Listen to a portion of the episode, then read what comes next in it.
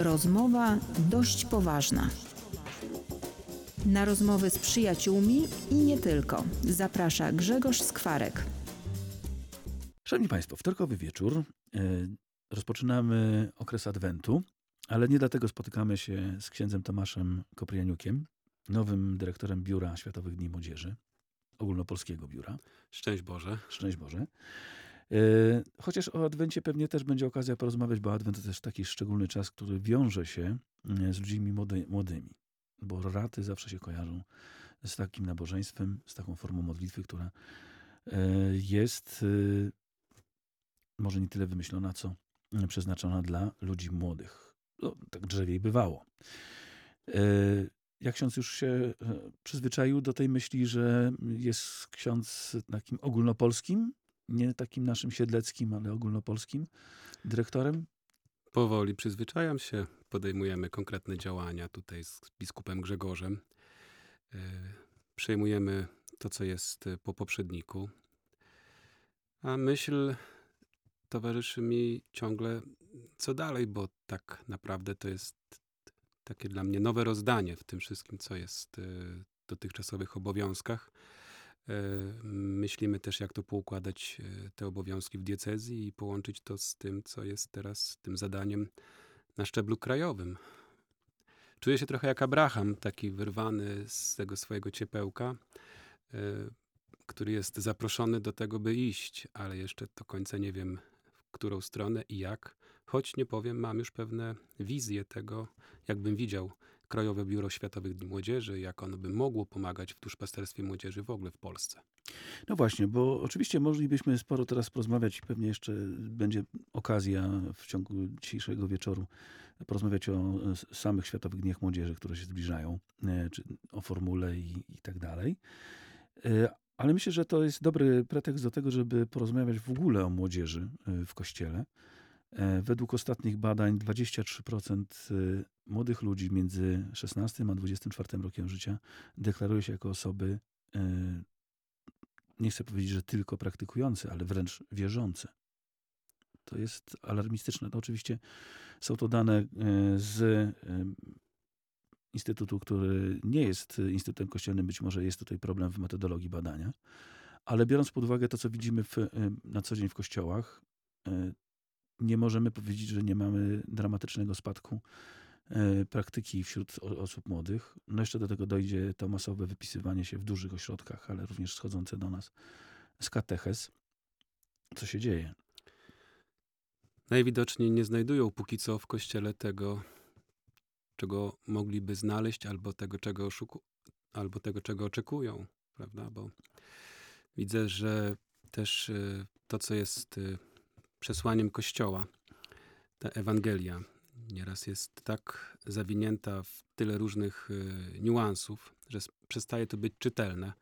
Koncentracja jest coraz mniej na osobie Jezusa Chrystusa, tylko właśnie tutaj na pewnych wydarzeniach, może akcjach. Może to też jest dzisiaj jakaś przyczyna tego, że e, to już nie jest takie porywające. Zwłaszcza, że towarzyszą temu te okoliczności związane i z COVID-em. Ale jestem przekonany, że ten proces takiej sekularyzacji pośród ludzi młodych e, prędzej czy później dotknąłby nas e, w takim stopniu, jak to dotknęło Europę Zachodnią, czy ewentualnie świat.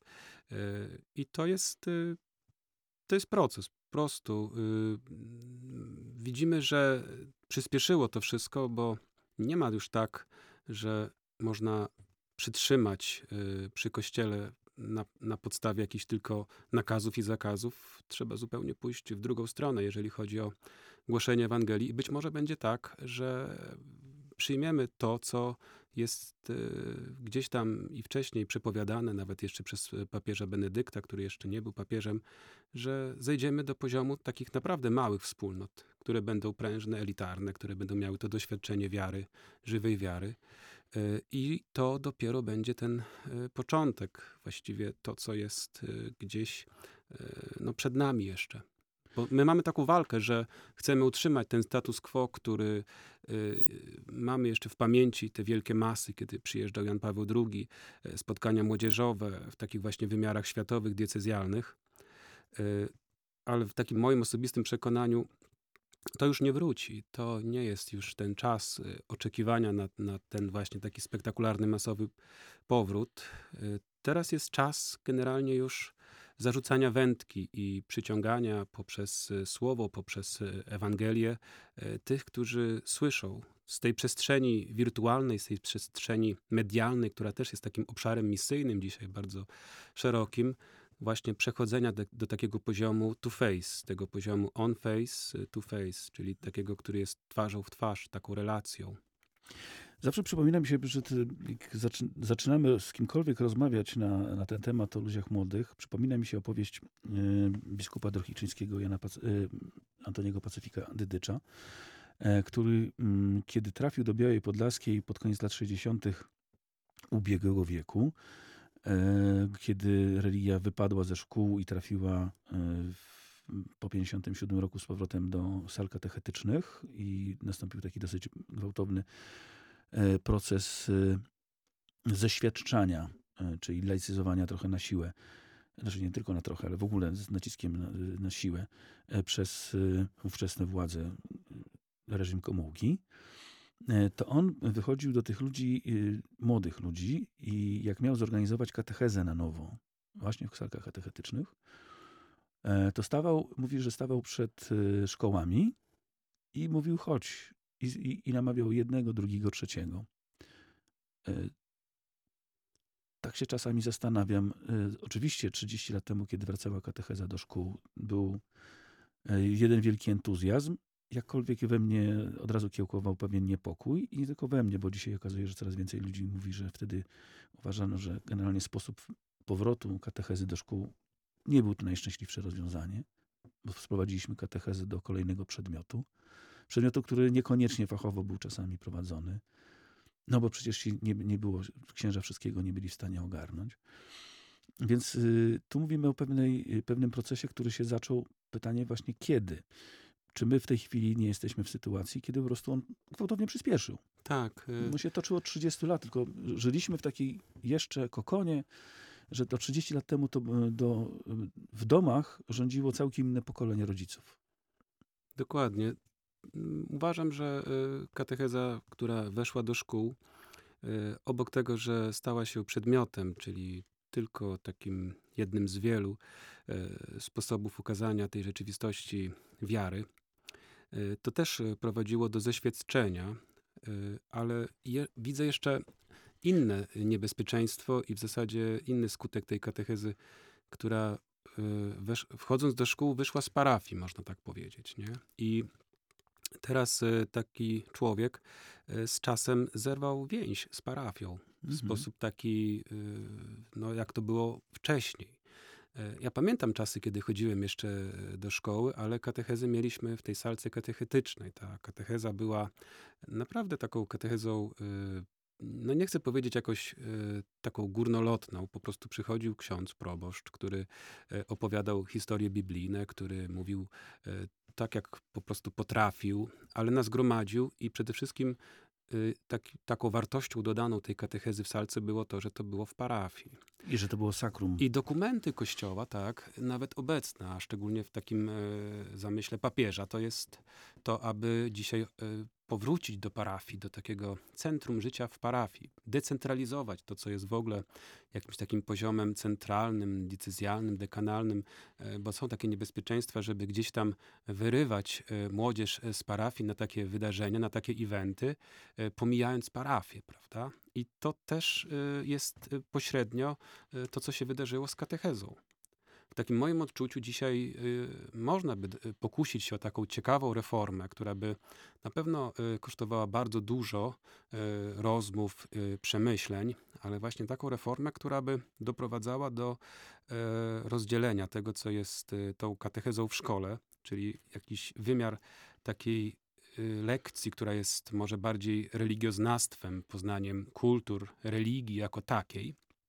I to mogłoby się sprowadzać do wymiaru na przykład jednej godziny tygodniowo, natomiast e, dużo większy nacisk kłaść na e, katechezę parafialną. To znaczy taką, kiedy e, katecheza wraca do parafii i tam w tych salach katechetycznych, które jeszcze są w starszych parafiach, no bo te nowo otwarte parafie czasem nawet już nie myślały o tym, że to kiedykolwiek wróci, ale widzimy, że to chyba jest ten kierunek.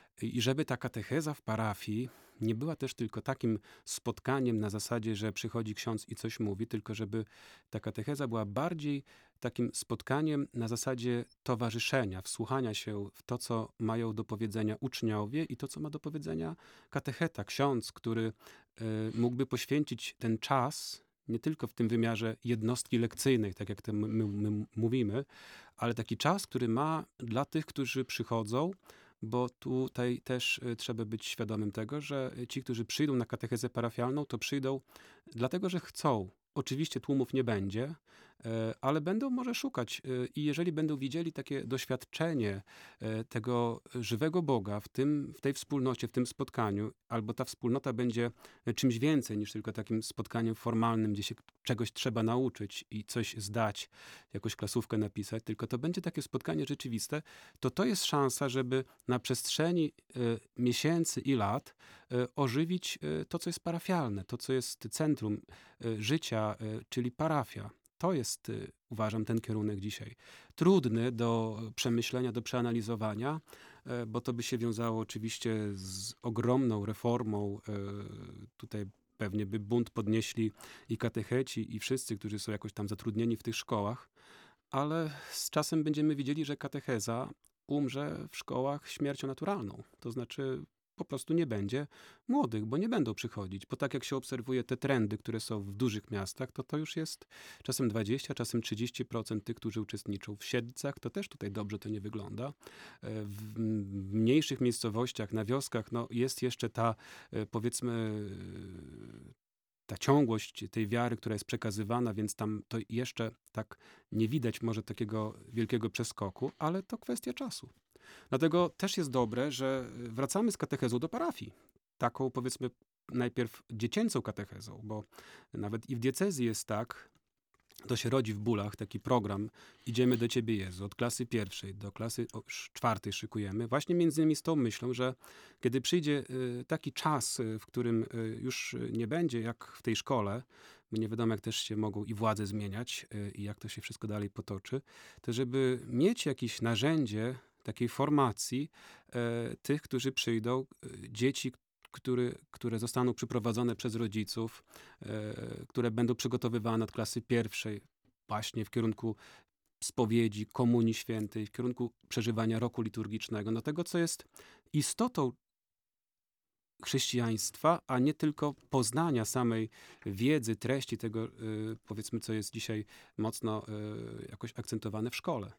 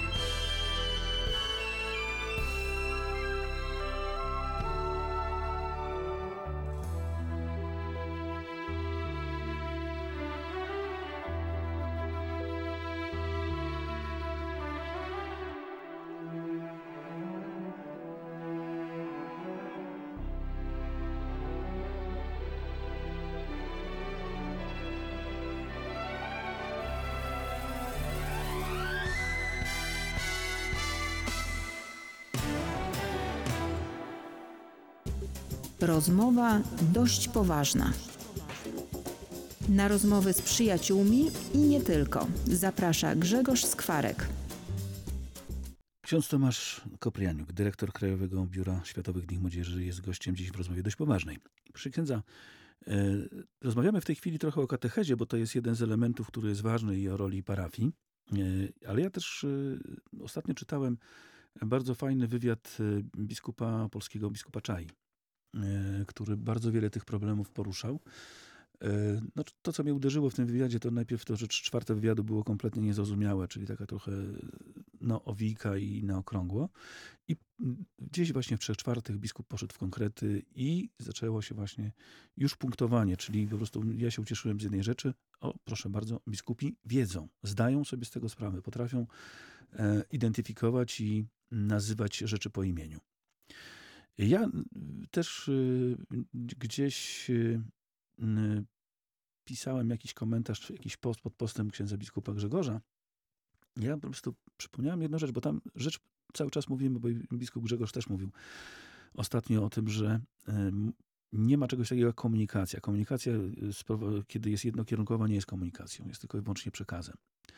Komunikacja zakłada y, y, ruch w dwie strony. Ja przypomniałem sobie wtedy swojego y, wielkiego mentora, człowieka, który mm, przez cztery lata ukształtował moje życie jako chrześcijanina. E, I ja zawsze to powtarzam, bo to jest ksiądz Marian Daniluk, e, który był młodym, zaczynał z nami dokładnie, kiedy myśmy poszli na religię, na katechezę do liceum. E, Klasa była taką zbieraniną z całej okolicy. Katecheza była w salce, a e, ksiądz Marian był wtedy na e, pierwszy rok po święceniach. Cztery lata z nami przetrwał. I powiem tak, ja w życiu nie, nie na tak trudne tematy potem, z jakim y, śmiało, bez żadnych ograniczeń, bez żadnych barier. Oczywiście no wiadomo, że barierą jest tak zwana kultura osobista, więc wiadomo, że tu mówimy o tym, że mówimy sobie szczerze do bólu, co myślimy. I on nigdy w tych naszych rozmowach, bo rozmawialiśmy o wszystkim, o aborcji, o polityce, o wierze, o Chrystusie, o Maryi, o naszych rozterkach, y, jeśli to nawet dotyczyło kwestii relacji, nie wiem, ze świadkami Jehowy, bo dla nas to w, tamtym rejonie y, Garwoli, okolic Garwolina, Żelechowa, to wiadomo, że tak zwana inna wiara, no to właściwie byli świadkowie Jehowi bardzo nieliczni wtedy. Więc rozmawialiśmy i on zawsze kazał nam rozmawiać, kazał nam myśleć. Nawet jeśli nam się czasami nie chciało dyskutować, to po prostu nas prowokował do tej dyskusji. To nie były tylko lekcje katechezy. To było również to, że można było do niego każdej w nocy o północy niemalże przyjść. On zawsze miał czas. Nie wiem, kiedy on spał czasami, bo myśmy siedzieli, potrafili siedzieć do niego naprawdę godzin wczesno rannych. I po prostu gadać, gadać, gadać, gadać. I to, co potrafił, co potrafił genialnie robić, to e, zawsze wychodziliśmy z tym takim przekonaniem, nie wiem jak on to robił, że wiedzieliśmy, podejmowaliśmy prawidłowe czy decyzje, czy wybory. Nie mieliśmy wątpliwości co do wyborów i tak dalej. Ale myśmy się najpierw mogli wygadać. I teraz pytanie do księdza, bo ksiądz no, będzie w sumie zarządzał trochę duszami młodych ludzi, e, przynajmniej koordynował pewne rzeczy. Jak wrócić do tych czasów? To znaczy zauważyć, że zauważyć to, że mamy inną młodzież, tak? Nie taką. Ja myślę, że młodzież jest ta sama. Ja mam takie doświadczenie, księże Tomku, ale bo ja będę się upierał. Młodzież ma zawsze te same proble- problemy i te same potrzeby. Ma różnie, świat różni się tylko zabawkami. Ma trochę inne zabawki. Tak, tylko więcej siedzą y, w, w tej przestrzeni wirtualnej, która pochłania im bardzo dużo czasu i y, zabieranie ich z tej przestrzeni jest y, dzisiaj trudniejsze. Może właśnie kiedyś to było łatwiej, bo to wygadanie się dzisiaj to nie jest też takie proste z tego, co y, czasem obserwuję, nawet jak są jakieś tam wydarzenia, urodziny, dyskoteki, które mają spotkania, czy takie jakieś odwiedziny w szpitalu, to najczęściej to są przy komórkach, tak? No ale zostawmy to, bo to może nie jest aż taki najważniejszy w tym momencie kierunek. E, Czas jest e, zawsze tym czasem, e, który jest dany i to, to spotkanie może się odbywać. E, Tylko tak, najpierw dużo będzie zależało od e, duszpasterza, od jego dyspozycyjności, od tego jego zaangażowania, od tego, e, jak on też to będzie czuł, czy rzeczywiście tylko w takim wymiarze, że ma coś zrobić, spotkanie, które ma się odbyć w piątek wieczór, czy on będzie do dyspozycji tego człowieka więcej. Nie tylko w tym, powiedzmy, wymiarze katechezy szkolnej, ale też w wymiarze życia na parafii. Oczywiście ktoś powie, że no dzisiaj y, księża są przeładowani różnymi wydarzeniami, różnymi grupami i to też utrudnia. Y, Ale ja zawsze mówię, że warto jest y, przyjrzeć się tej pracy w duszpasterstwie i porozkładać właściwie akcenty. Są takie wspólnoty, jak na przykład Koła Żywego Różańca, które y, nie są aż tak absorbujące i po- wymagające stałej obecności kapłana, ponieważ generalnie te koła zrzeszają ludzi, którzy mają już grunt pod nogami, jeśli chodzi o życie z wiary.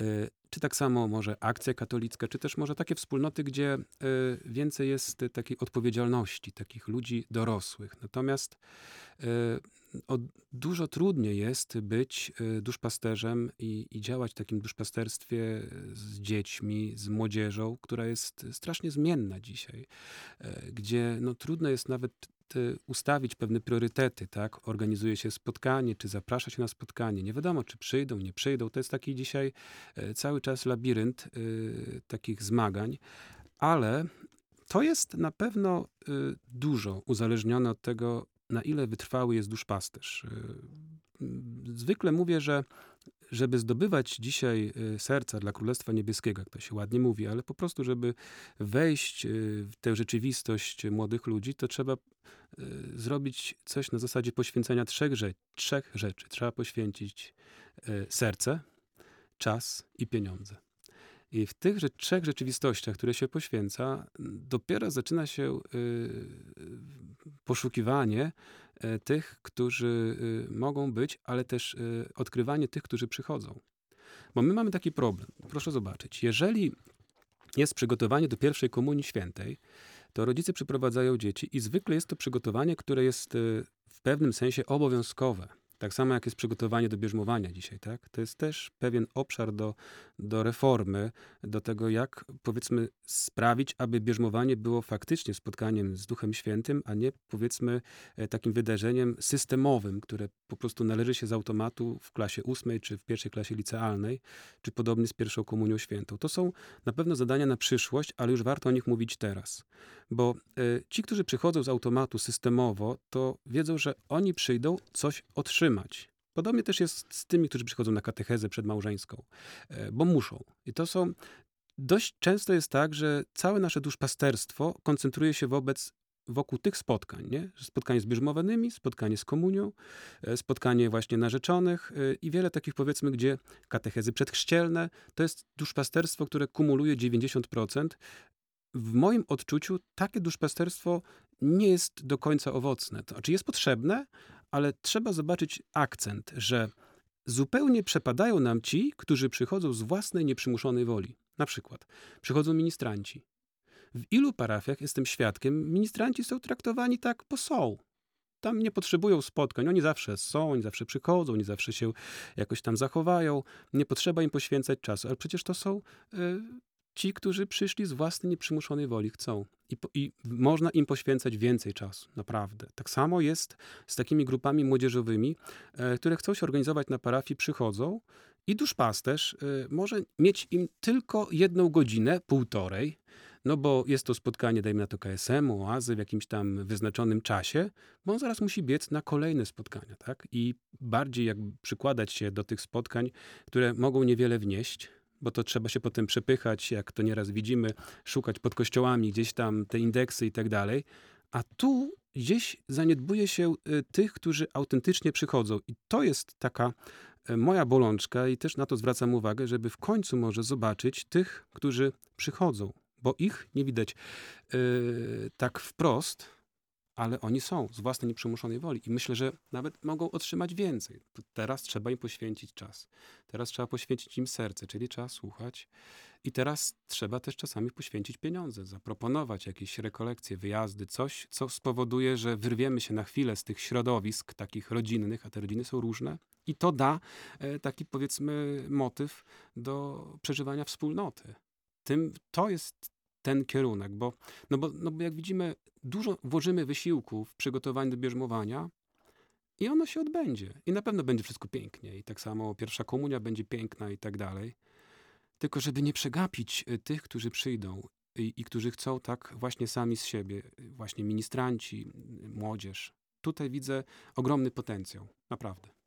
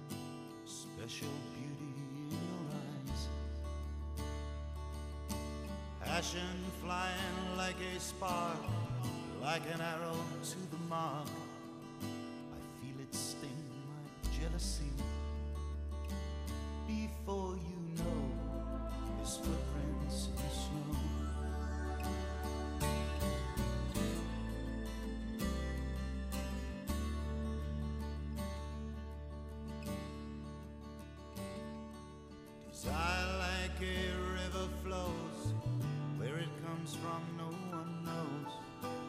It isn't heard, it isn't seen. Love just like a flower grows, and then God only knows, comes down like a guillotine. Now I feel the rain of love torn by a hurricane. One night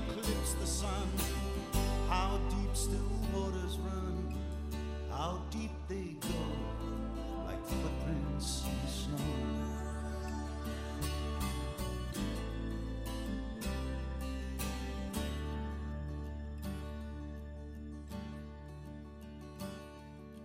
Take my love into your breast, commit my spirit to the test. You'll see him like a knight, his armor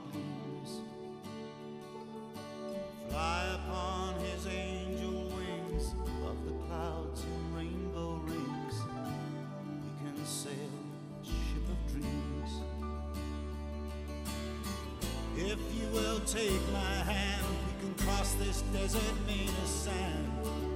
We can break in through the ice, feel the wind of paradise, feel it blow, our footprints in the snow.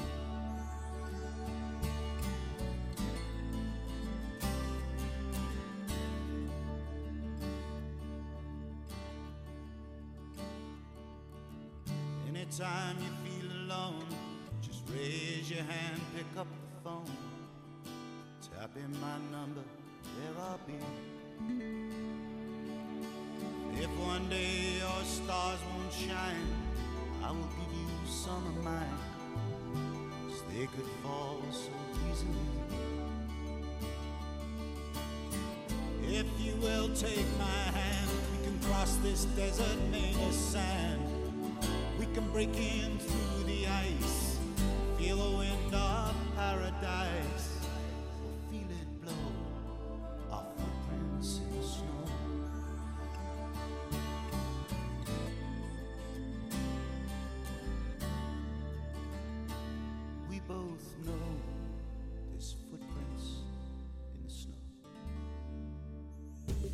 Rozmowa dość poważna. Na rozmowy z przyjaciółmi i nie tylko zaprasza Grzegorz Skwarek. Ksiądz Tomasz Kopryjaniuk, e, dziś gościem w rozmowie dość poważnej. Rozmawiam poważnie, drodzy Państwo, o młodych ludziach. E, Skończyliśmy o tym, że mm, postuluje ksiądz, żeby troszeczkę pójść e, w relacje indywidualne, w mniejsze grupy, e, przełożyć akcenty. I przypomina się mi e, moja rozmowa sprzed tygodnia z moim serdecznym przyjacielem, księdzem Mieczysławem e, Puzewiczem. I mnie tak e, w tej rozmowie jak ja powiedziałem, że nie istnieje coś takiego jak pokolenie Jana Pawła II w znaczeniu takim pokoleniowym, znaczy wśród ludzi wszystkich, ja zawsze mówię, że moim zdaniem jest pokolenie kapłanów Jana Pawła II.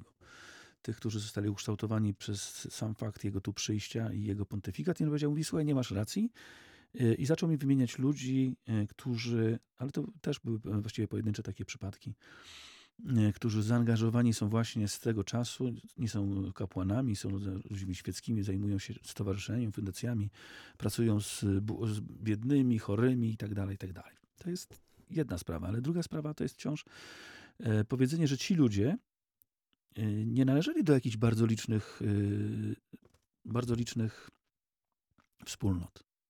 Ruch Światło Życie na początku, czyli przełom lat 70. i 80., to były maleńkie skupiska. Ja pamiętam swoją oazę, bo y, byłem formowany przez pewien czas na studiach. Chodziłem na tą wspólnotę, bo mi czegoś brakowało właśnie po tym moim liceum, kiedy myśmy mieli tego swojego właśnie mentora. Y, I nas tam wcale zbierało się z całego miasta może 30-40 osób. Na Lublin, jeśli chodzi o y, warunki studenckie, to nie była duża wspólnota. Oczywiście tych wspólnot kilka było, ale to nie były jakieś olbrzymie ruchy. E, Natomiast myśmy się chyba, i tu nawiązuję do tej pierwszej części rozmowy, o, której ksiądz mówił, myśmy się chyba zachłysnęli tymi tłumami, które e, przychodziły na peregrinację obra- kopii obrazu Najświętszej Marii Panny e, Częstochowskiej. E, I tego pierwszego, i tej kopii, która w latach 80. krążyła. I pamiętamy, ja pamiętam do dzisiaj 83 rok, e, kopię tutaj w, w Siedlcach. Myśmy z Żelechowa przyjechali tutaj specjalnie jako delegacja, żeby właśnie na to wydarzenie, bo tutaj jest, jest ta kopia. Po prostu to były szalone. W- e, Ktoś, kto nie może sobie wyobrazić, ale drodzy Państwo, na 11 listopada nie było można podejść do, do katedry. Zarówno tutaj wtedy jeszcze 1 maja się ta ulica nazywała, jak, 11, jak e, tutaj te obrzeżne, wszystkie były zapakowane ludźmi. To było tysiąc, setki tysięcy ludzi. Myśmy się chyba też e, zafascynowali tym e, cudem, który potrafił Jan Paweł zrobić, czyli wezwać nas, spotkać się z nami i wlać w nas w coś. I że my po prostu zapomnieliśmy o tych wspólnotach. Więc ja może rzeczywiście wracamy do tego pytania. Wspólnoty, mamy już doświadczenie. Sięgajmy po tych starszych kapłanów, po doświadczenie właśnie tych, którzy na przełomie lat 70., 80. właśnie wracali do, przychodzili do nas i zaczynali od tych małych wspólnot klasowych, czasami oazowych. Tych Tak, dokładnie jestem tego samego zdania, bo e, to, co można powiedzieć, e, te wspólnoty parafialne, młodzieżowe, czy każda inna, ale tak e, rozmawiamy dzisiaj o młodzieży, to są jak takie żywe krople, które są w parafii, takie żyjące, e, które mają w sobie i charyzmat, i osobowość, i to, co jest też ich bogactwem, przez to, w jaki sposób gromadzą się, e, co przeżywają. I jeśli to jest tak całkowicie aprobowane przez Kościół, no to właśnie o te wspólnoty chodzi.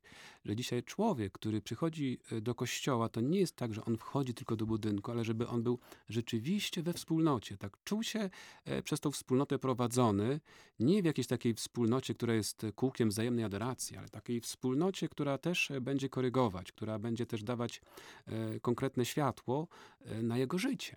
Bo to jest dzisiaj zawsze jedna z najważniejszych kwestii, uważam, żeby człowiekowi, który przychodzi do kościoła, obojętnie czy to jest dziecko, starszy, czy to jest młody człowiek, Kościół zawsze dawał światło na jego życie, na jego problemy, na jego cierpienie, na to, co on też aktualnie przeżywa, żeby wsłuchiwał się w to, co jest jego doświadczeniem, żeby odejść od takiego sposobu z jednej strony przepowiadania na zasadzie będziesz grzeszył, będzie piekło, takie straszenie, to dzisiaj to już totalnie nie wnosi y, jakiegoś nawet i przestrachu, ale też nie jest takie pociągające. Z drugiej strony też mówienie o takich sprawach, y, które są obok nauczania Kościoła, ciągłe diagnozowanie, jak jest, jak być powinno, y, czy skupianie się na samych tylko wrogach Kościoła, którzy jak zbójcy atakują i teraz my musimy tutaj organizować jakieś chówce obronne i tak dalej, to też dzisiaj młodych, czy w Kościele ludzi, nawet w moim wieku, y, totalnie nie interesuje, bo to, bo to nie o to chodzi. Taki człowiek przychodzi do kościoła, siada w ławce najczęściej i on jest w jakiej sytuacji. Trzeba widzieć, w jakiej sytuacji. Może stracił pracę, może, może jego małżeństwo się sypie, może ma tak, że właśnie rozstał się z dziewczyną, rozstała się z chłopa, e, rozstał się z dziewczyną, czy, on, czy tak samo. To, to wszystko się dzieje e, i to powoduje, że on przychodzi, żeby usłyszeć coś, co będzie mu pomagać. To znaczy da mu światło, że to cierpienie, które go dotknęło, może być oświecone Ewangelią. Jeżeli to jest i on to znajduje, to to jest jak magnes, który przyciąga później do tych wspólnot. I to potem zaczyna żyć jako taka żywa kropla, która jest y, takim źródłem w ogóle życia na parafii, taka wspólnota. A to nie ma tak wyimaginowanych wspólnot gdzieś jakichś powiedzmy na poziomie dekanatu, diecezji czy całej Polski, tylko my mówimy zawsze o takiej najmniejszej właśnie wspólnocie, która jest w parafii. Czasem pięć, czasem dziesięć osób. Ale to jest ważne, to jest sprawdzone. To, co właśnie było w oazie, to, co było w KSM-ie, nawet jeszcze przed wojną, my do tego wracamy. To jest naprawdę powrót i w tym właśnie kluczu następuje ta formacja, przygotowywanie dróg formacji. Już nawet nie mówię programów formacyjnych, bo mnie też osobiście drażni to słowo program formacji, bo to program to zawsze to jest coś, kwestia informatyczna, to się pisze jak program, informatycy Nie, no piszą. to, to jest coś pod Natomiast- linijkę. No tak, natomiast formacja, droga formacji, czyli też zawsze zmierza do, zmierza do tego, żeby ukazać Chrystusa jako Pana i Zbawiciela, e, zawsze jest y, doprowadzeniem do relacji osobowej. To jest y, wiara, żywe przylgnięcie do Boga. To są te y, odnośniki, które są z dokumentów Kościoła, odnośnie katechezy, odnośnie formacji, e, które muszą przenikać e, myślenie duszpasterzy, jeśli myślimy o y, w duszpasterstwie w sposób naprawdę poważny. To jest ważne. A jak zacząć słuchać? Znaczy, bo, bo mówię, ja mam dosyć y, właściwie takiej dyskusji na temat, że w kościele dzieje się źle. To, to jest po prostu Tak, to papież Franciszek w takie jednej, gadanie, gadanie, e, gadanie. w jednej takim bardzo, e, nie pamiętam już którym, chyba e, to była któraś z adhortacji, do młodych, powiedział w taki właśnie sposób, że my dość często koncentrujemy się na samych zagrożeniach, tak jak jest ta przypowieść o miłosiernym Samarytaninie, że szedł człowiek, który został napadnięty przez zbójców i mówi, Ewangelia mówi krótko, byli zbójcy, napadli go i uciekli i nie ma żadnych później nawiązań, kto to byli ci zbójcy, jak z nimi walczyć i tak dalej. Zbójcy byli i poszli. Natomiast Jezus w tej przypowieści skupił się na człowieku, który leży. I to jest właśnie y, to, y, co pomaga dzisiaj w duszpasterstwie, jeśli chodzi o słuchanie. Bo jeżeli y, duszpasterz wchodzi w środowisko młodzieżowe, jakiekolwiek, ale tutaj mówimy o młodzieży, i jest już w taki sposób, żeby tylko tłumaczyć im zagrożenia, czyli mówić tak naprawdę o tych zbójcach, to ich to nie zainteresuje. Bo będzie zawsze ponad tym wszystkim. Natomiast y, to jest ważne, żeby zobaczyć, że idzie do ludzi, którzy mają cierpienia, mają problemy, którzy mają swoje sytuacje nieoświecone przez y, Słowo Boga, ale właśnie trzeba z nimi usiąść. Trzeba z nimi po prostu posiedzieć, wypić herbatę, y, coś zrobić do zjedzenia. No, powiem tak, my to robiliśmy tutaj, jak, kiedy jeszcze byłem wikariuszem na, w parafii katedralnej, że wiele razy y, z- zachodziłem na tak zwane spotkanie wspólnoty KSM-u. Ono się przedłużało, y, nawet czasem do późnych godzin, e, ale to był czas, kiedy była modlitwa, kiedy można było posiedzieć na kanapie, kiedy można było porozmawiać, kiedy można było posłuchać, e, kiedy można było też e, wspólnie coś zrobić do zjedzenia, nawet jakiś obejrzeć film, czy gdzieś wyjść, e, po prostu być, wyjechać z nimi na narty, wyjechać z nimi w góry, e, no, no posiedzieć, posłuchać, nawet czas, czasami nie włączać się do e, tych rozmów, tylko po prostu słuchać, o czym oni rozmawiają, jakim językiem oni rozmawiają, żeby nie być też takim hermetycznym, jeśli chodzi o zwracanie się do ludzi młodych, bo to jest takie nieraz irytujące, kiedy kapłan, który nie zna języka młodych, chce po prostu mówić taką mową kościelną, nie? Drodzy w Chrystusie, siostry i bracia, pochylmy się nad słowem i to młodych to od razu zamknie. To jest, to owszem, no to jest ten język kościoła, ale nieaktualizowany, on powoduje, że jest oderwany od rzeczywistości. I tu jest y, też klucz do tego, żeby komunikować się z tymi młodymi przez to, że oni najpierw powiedzą tym swoim językiem i nagle się okaże, że oni mówią czasami takie słowa, takie frazy, których my nie rozumiemy, ale trzeba zapytać, co to znaczy. No, kiedyś, pamiętam, siedzę e, z ministrantami i ministranci grają e, i, i w pewnym momencie jeden krzyczy, stój, stój, lagnęło mi się. A ja mówię, a co się, co się stało? No, znaczy zacięło, tak? Mm. I to jest właśnie to, nie? że to jest ich język.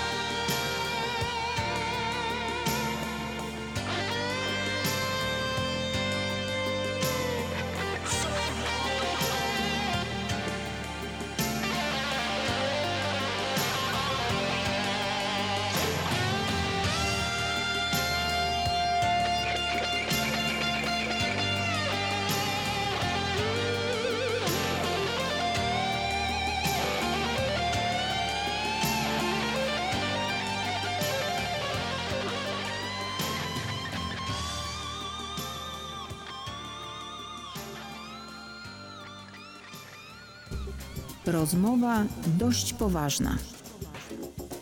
Na rozmowy z przyjaciółmi i nie tylko. Zaprasza Grzegorz Skwarek. Ksiądz Tomasz Koprianiuk, dyrektor Krajowego Biura Światowych Dni Młodzieży. Dziś w rozmowie dość poważnej. Proszę księdza, zaczęliśmy rozmawiać o języku. Zaczęliśmy rozmawiać o narzędziach, bo ksiądz mówi na początku, trochę sobie o to pro- oprotestowałem od razu, że e, dziś e, jest e, dużo więcej możliwości, możliwości komunikacyjnych. Trochę mnie to dziwi, bo zawsze dla mnie wiel, przez wiele, wiele wieków Kościół był syno- synonimem nowoczesności. Korzystania z wszystkich nowinek technicznych.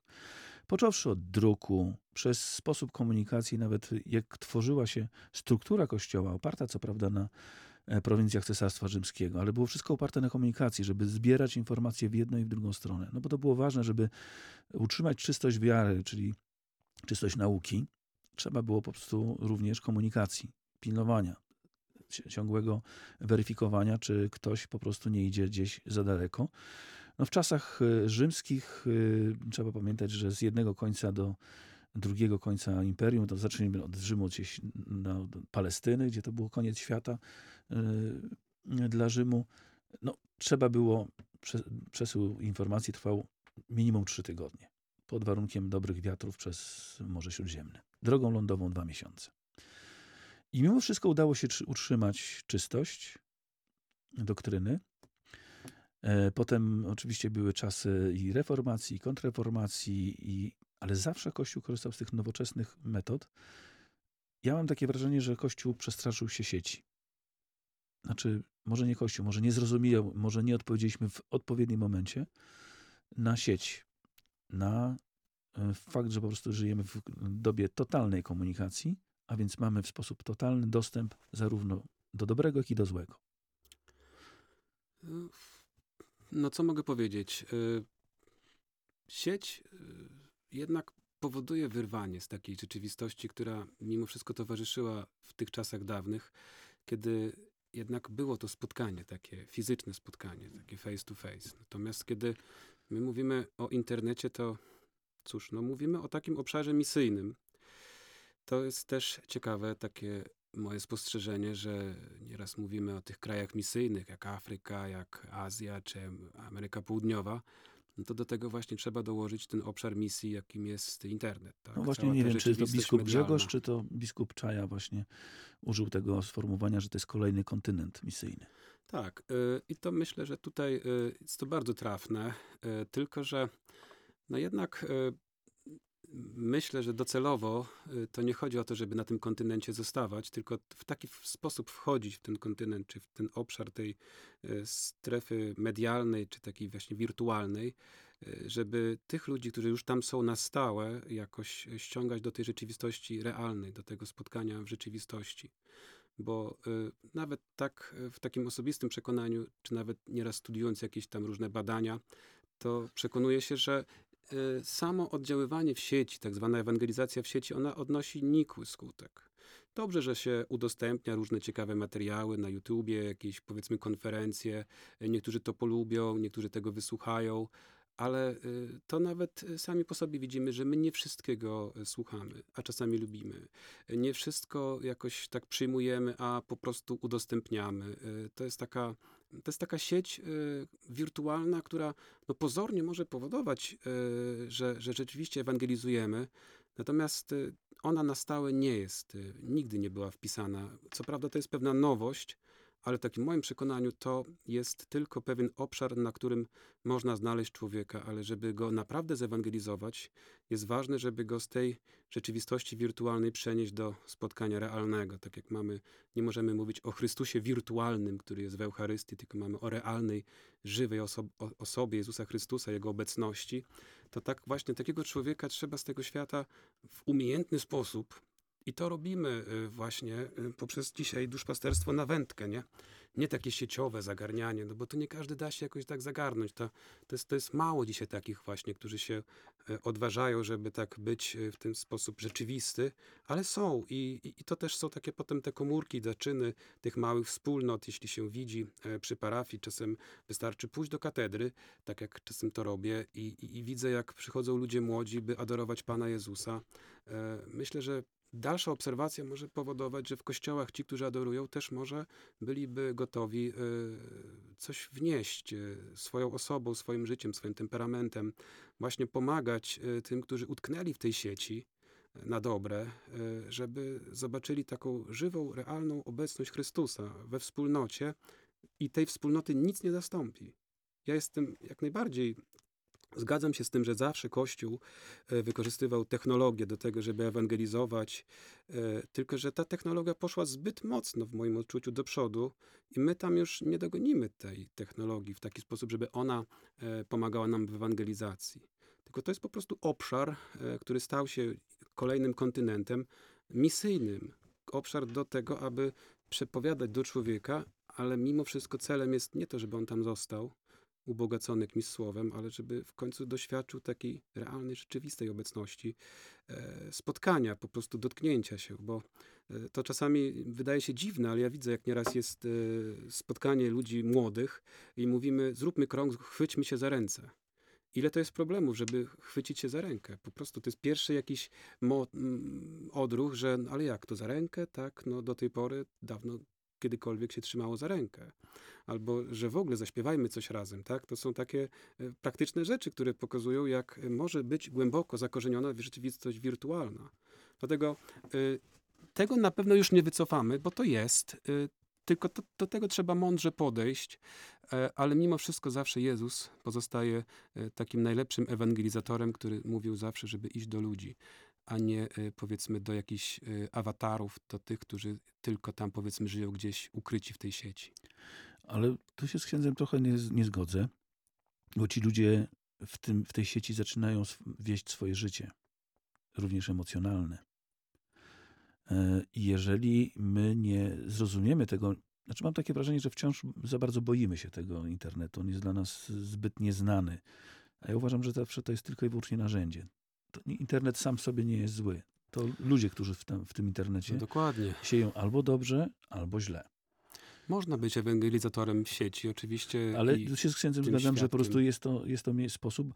Ja sobie zawsze wyobrażam, że ten internet to może być e, taki właśnie to, co robił e, biskup Antoni e, w Białej.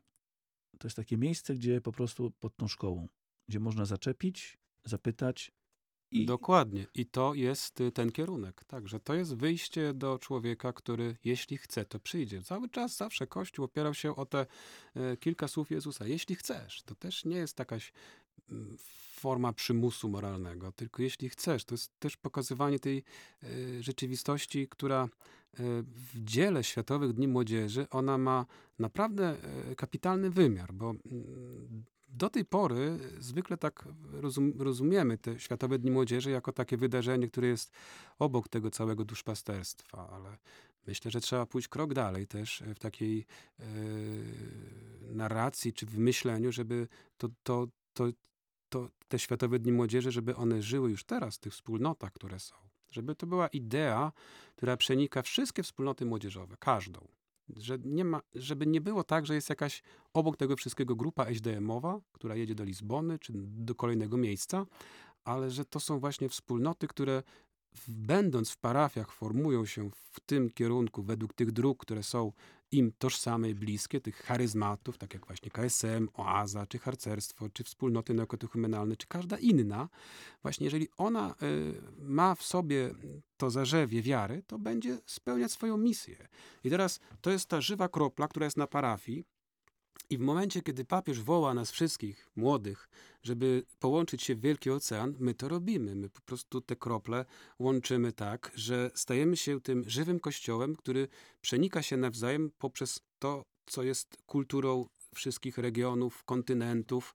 Czyli z tego oceanu, z tych kropel tworzy się Wielki Ocean. I później mamy koniec jak, jakoś tych dni młodzieży, jest to rozesłanie, i my musimy się znowu podzielić na te małe krople, wrócić do y, tych parafii, tak? Ale to trzeba widzieć, że to nie są te same krople.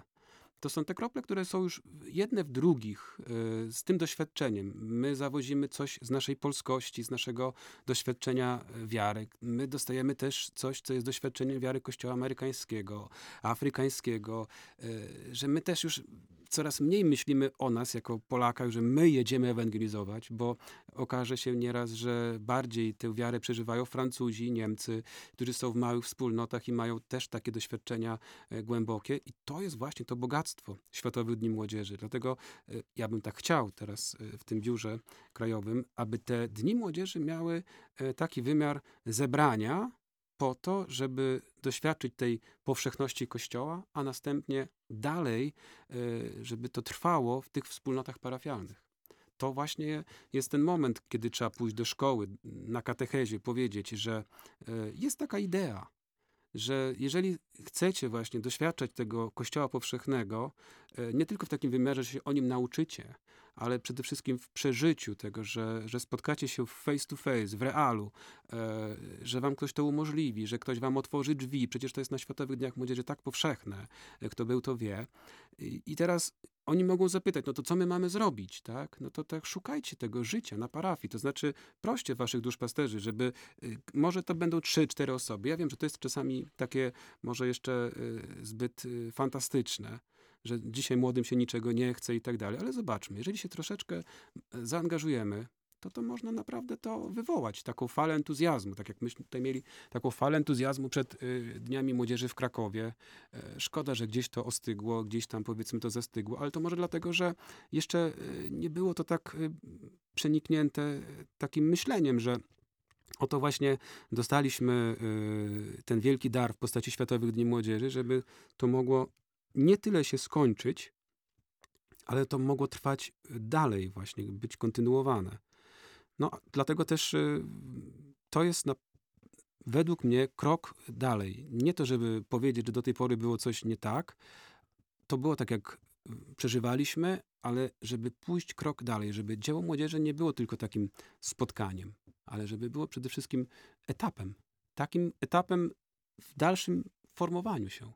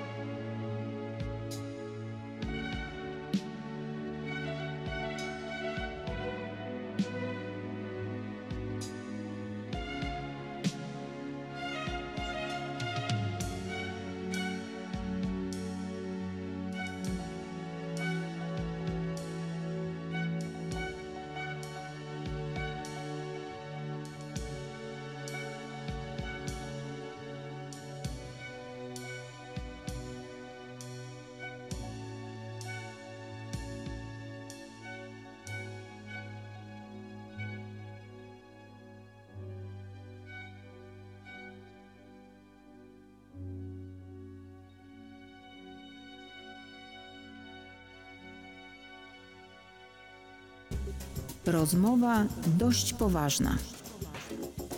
Na rozmowy z przyjaciółmi i nie tylko. Zaprasza Grzegorz Skwarek. Ksiądz Tomasz Koprianiuk, dyrektor Krajowego Biura Światowych Dni Młodzieży. Dziś ostatnia część już naszego dzisiejszego spotkania. E, Z księdzem się rzeczywiście dobrze gada. E, Proszę księdza, e, sam ksiądz właściwie zaczął trochę przed przerwą e, o tym, jak ksiądz wyobraża sobie e, swoją pracę. A ja chciałbym się zapytać, jak ksiądz sobie wyobraża w sposób realny najbliższe dni, znaczy najbliższe dni Światowych Dni Młodzieży, ale w sensie takim, e, jak one powinny być e, zaplanowane, żeby dały jak najlepszy efekt zwrotny, żeby te krople, o których ksiądz mówił, wróciły zaprawione, zabarwione, bądź też e, zaprawione jakimś smakiem, żeby nie, przy, nie po prostu nie, przy, nie wróciły do swoich miejsc jako mm, tylko i wyłącznie bezbarwne, bez smaku. Co prawda krystalicznie czyste. Ale To jest które- obszar do zastanowienia się y, nad metodą. Y, To jedno, co już zaproponowałem, to żeby nie tworzyć kolejnego, znów użyję słowa, programu formacji Światowych Dni Młodzieży, tylko przede wszystkim, żeby mieć to takie przekonanie, że ten SDM wrasta, jest tak mocno y, wpisany y, w każdą formację młodzieżową, w każdą. Tą formację zaaprobowaną przez Kościół. I teraz tu jest ogromny obszar ewangelizacji. To znaczy, to co bym chciał, żeby wyniknęło z Krajowego Biura, to y, sposób te, takiego działania, który pomoże tym wspólnotom, które są na parafii młodzieżowym, ewangelizować. Dlatego, że y, może tak nieskromnie powiem, y, jestem na, na drodze neokatechumenalnej i tak jak jestem na Dniach Młodzieży, a bywałem już na wielu, to młodzież neokatechumenalna jest najbardziej zauważalna, jeśli chodzi o Światowe Dni Młodzieży, ponieważ oni idą z krzyżem, stają na różnych placach, e, tańczą, śpiewają, głoszą kerygmat. E, To jest właśnie taka ewangelizacja. Natomiast ja, kiedy byłem e, z młodzieżą KSM-u, e, czy z taką młodzieżą, którą e, miałem przy parafii, pamiętam jeszcze z Łosic, czy, czy z Garwolina, to y, powiedzieć im, słuchajcie, chodźmy na ulicę, będziemy ewangelizować, chodźmy, będziemy dawać świadectwo, było to coś abstrakcyjnego dla nich. Oni oczywiście wiedzieli, że to się robi, ale nie umieli tego. Znaczy, bardzo było trudno ich zachęcić. Więc y, to jest też taki mój kierunek, żeby uwrażliwić y, tych wszystkich, którzy są we wspólnotach, żeby oni byli misyjni. To znaczy, nie tylko dobrze się czuli w swojej wspólnocie, tak, że fajnie, że się spotykamy, że rozważamy słowo, bo to wszystko jest piękne, ale żeby widzieli, że w pewnym momencie Kościół ich zaprosi do tego, żeby oni wyszli na tę ulicę, żeby stanęli na placach, żeby podobnie jak inne wspólnoty, żeby była taka odwaga, że, że o to właśnie chodzi, żeby wyjść ku drugiemu, yy, nawet taki indywidualny sposób, wyjść yy, i porozmawiać. Yy, niektórzy się boją, bo nie znają języka i to są takie opory, że się zbłaźnią, to to już niejednokrotnie to, to widziałem, ale jak się tak troszeczkę tutaj da takiej inspiracji, to mimo, że czasami się tego języka nie zna, e, albo nie do końca, po angielsku, czy po hiszpańsku, czy po portugalsku, tak jak teraz w tej Lizbonie, to zawsze jest ten język miłości e, i to jest takie doświadczenie bardzo głębokie i uruchamia człowieka na to, co jest e, powiewem Ducha Świętego w czasie tego wielkiego święta, jakim są Światowe Dni Młodzieży. Więc tutaj bardzo bym chciał, żeby to przygotowanie do Dni Młodzieży nie było jakoś zrobione w ten sposób, że my segregujemy młodzież, która jedzie na SDM i ci, którzy no, nie pojadą, bo to się mija z celem. To zupełnie nie przynosi żadnego efektu. Tym bardziej jeszcze łapanie e, młodych e, w ostatniej chwili, żeby pojechali, bo będzie fajnie, to też to nie przyniesie żadnego efektu, bo ci ludzie się tam po prostu nie odnajdą. Nie odnajdą się w tym, co jest ideą Światowych Dni Młodzieży. Natomiast e, jeżeli mamy e, formację w parafii, drogi formacji tej e, w parafii, e, która jest właśnie e, tą integralną częścią e, ewangelizacji, no to można i trzeba tam e, pomagać, też dawać narzędzia, jak zdobywać odwagę. I to czasami się mm, dokonuje najpierw w jakiś lokalny sposób. Czasem trzeba wyjść może na ulicę swojego miasta albo swojej wsi. Może czasem trzeba stanąć pod kościołem i zaśpiewać jakąś piosenkę, żeby ludzie się y, zobaczyli, że jest jakaś grupa młodych, tak? Em, To są właśnie takie propozycje, żeby y, było widać, że jesteśmy, tak? No, czasami się to ogranicza do pewnych działań gospodarczych, nie wiem, sprzedaż świec, czy jakieś takie inne działania związane z pozyskiwaniem funduszy, ale y, trzeba przygotowywać młodych i to myślę, że Krajowe Biuro będzie bardzo pomagać w tym, żeby oni byli gotowi pojechać do Lizbony nie tylko po to, żeby tam być i powitać papieża i się dobrze poczuć, ale przede wszystkim, żeby byli odważni na tyle, żeby ewangelizować. W taki sposób, jak do tego zostaną przygotowani. Że kiedy zobaczą, że na przykład jedni tańczą, no to dołączą do tego tańca. Nie będą sobie myśleć, że a, bo to nie nasza wspólnota, a, bo to jacyś inni, e, bo to, to nie wiadomo kto. Właśnie, żeby pokazać, że to jest ta różnorodność, że wszyscy jesteśmy razem, że nie jesteśmy przeciwko. To są takie kierunki, które będą w moim takim przekonaniu powodowały jedność. A jakby mi to w tym wszystkim tak trochę brakuje, takiej odpowiedzi na pytanie, jak przekonać tych, którzy słyszeli o Jezusie z Nazaretu, bo mieli lekcję religii, ale nigdy nie usłyszeli, co Jezus z Nazaretu zmienia w ich życiu. Że odpowiada na wszystkich ich pytania, wątpliwości, że pozwala. To ja mówię już, powracam do tego swojego przykładu. Bo ja po e, swoich katechezach, po swoim spotkaniu z księdzem Marianem zawsze e, nigdy nie miałem wątpliwości, co Jezus by powiedział. Co Jezus by, że e, to, co w zależności od wyboru, jakiego dokonam, to właśnie kierując się tym przekazem, który mam, płynie z Ewangelii, z, nau, z nauki, ja wy- wybieram dobrze. I nie mam co do tego wątpliwości. I, I co prawda czasami konsekwencje są trudne.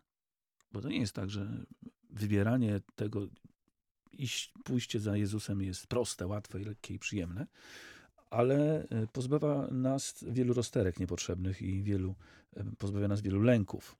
Te nasze decyzje, jeżeli są podyktowane przez strach i lęk, to rzeczywiście są niedobre i, i często też y, prowadzą do grzechu. Natomiast jeśli te decyzje, które podejmujemy, one są owocem doświadczenia Boga, który jest miłością, to wtedy jest ten wybór dobry, bo nie popełniamy grzechu dlatego, że się czegoś boimy, tylko dlatego, że wybieramy Boga, który jest miłością. I teraz tutaj y, istotne jest świadectwo. Właśnie też y, przygotowanie młodych y, do tego, żeby umieli dawać świadectwo. Na tym etapie, na którym są, świadectwo swojego życia. Dzisiaj jest ciężko młodego człowieka na różnych spotkaniach, które są, zaprosić do podzielenia się swoim życiem, dlatego że wiedzą, że to, co powiedzą, mogłoby być bardzo trudne, y, a chcą też mówić prawdę. A chcą też mówić w taki sposób prawdziwy. I co ciekawe, świadectwo młodych ludzi, takich, którzy mówią o swoim życiu w sposób prawdziwy, czasem nieskładnie, czasem nawet tak zupełnie jakoś niezrozumiale, po, powierzchownie sądząc, bardzo trafia. Bardzo trafia. To jest dzisiaj też ten obszar ewangelizacji, e, kiedy jest to doświadczenie, co jest w moim życiu e, owocem spotkania z Jezusem Chrystusem. Tak jak jest ten uzdrowiony człowiek, kiedy Jezus mówi do niego idź i opowiadaj, co ci się przytrafiło w życiu, to jest właśnie ten, który jest uzdrowiony, ten, który ma doświadczenie żywego Boga w sobie, właśnie jest e, nasączony tą żywą wodą, która wynika z tej wspólnoty parafialnej, on może o tym powiedzieć. On się nie będzie aż tak tego wstydził. Y, To będzie taka jego tożsamość, jakaś y, struktura, która się właśnie y, dzieje przez to, że otwiera się na to, co jest z Boga, tak? Daje się narodzić z Boga, tak? I to jest, to jest rzeczywiście ważne, bo sam powiedzmy poziom y, księdza i, i powiedzmy czy episkopatu, czy nas powiedzmy księży, y, to jest niewystarczający. Jest bardzo ważne, żeby umieć wejść y, tak, żeby i sobą dawać świadectwo. To znaczy nie być takim apodyktycznym, mówiącym, który jest z góry, ale przede wszystkim takim, który daje swoje świadectwo i daje się poznać jako również człowiek słaby i grzeszny, który ma swoje powody, by się bać i znajduje także tę siłę w Jezusie Chrystusie. To, co mnie nauczyła droga naukotuchmenalna, chociaż wiem, że nasz czas już, czas już się kończy, ale chcę o tym powiedzieć, to jest to, że to jest takie schodzenie krok po kroku w stronę wspólnoty do takiego poziomu, jak się jest później takim bratem i siostrą e, który ma święcenia pośród sióstr i braci, którzy e, tych święceń nie mają. E, I to najpierw jest takie zejście z ambony, to znaczy zejście z takiego tonu pouczającego, e, po to, żeby y, umieć słuchać, tak? Żeby także umieć mówić o, o Bogu tym, który jest miłością ze swojego osobistego doświadczenia. Potem mamy ten poziom trudniejszy, taki, kiedy trzeba się zmierzyć z jakąś prawdą. To znaczy, kiedy wspólnota zaczyna mnie akceptować jako prezbitera, czy młodzi, czy, czy każda wspólnota, to oni też będą mi mówić, co im się nie podoba we mnie. I teraz jaka jest moja reakcja? Czasem jest właśnie obrona najczęściej, tak? Albo ucieczka. E, I to jest taki bardzo trudny, chyba najtrudniejszy moment, kiedy się słucha prawdy o sobie, E, ale to jest e, potem, kiedy się ma taką pokorę w słuchaniu tego, co jest słowem od innych, to, to naprawdę procentuje e, zaufaniem. To, da, to potem daje też taki obszar, że, e, że ksiądz też człowiek, nie? że biskup też człowiek, że to nie jest tak, że jest jakiś ktoś z zewnątrz postawiony jak pasterz, który ma tutaj trzymać nad nami pieczę. To jest ktoś, kto przychodzi do nas, e, kto jest podarowany na końcu przez Boga jako pasterz, tak? Ale to też wymaga e, takiego przemyślenia ze strony pasterza. Kim on tak naprawdę chce być? Czy tylko chce być tym, który staje na ambonie, posłuchajcie, co ja wam powiem? Czy jeszcze ma odwagę i zdobędzie się na taką odwagę, żeby zejść do takiego poziomu i czasami posłuchać, co też o nim mają, o nim do powiedzenia. A to jest znacznie trudniejsze. Ksiądz Tomasz to Kopronianiuk. Y, No oczywiście wciąż ko- kojarzony prawidłowo z Katolickim Radiem Podlasie, y, dyrektor administracyjny, ale już także, a już niedługo przede wszystkim wyłącznie y, dyrektor Krajowego Biura Światowych Dni Młodzieży. Dziękuję bardzo księdzu za- serdecznie za to dzisiejsze spotkanie. Dziękuję również. I do usłyszenia i spotkania już wtedy, kiedy będzie to tych dni coraz bliżej. Mam nadzieję, że się, że się spotkamy, że porozmawiamy, że takich właśnie rozmów będzie więcej. Szczęść Boże. Szczęść Boże.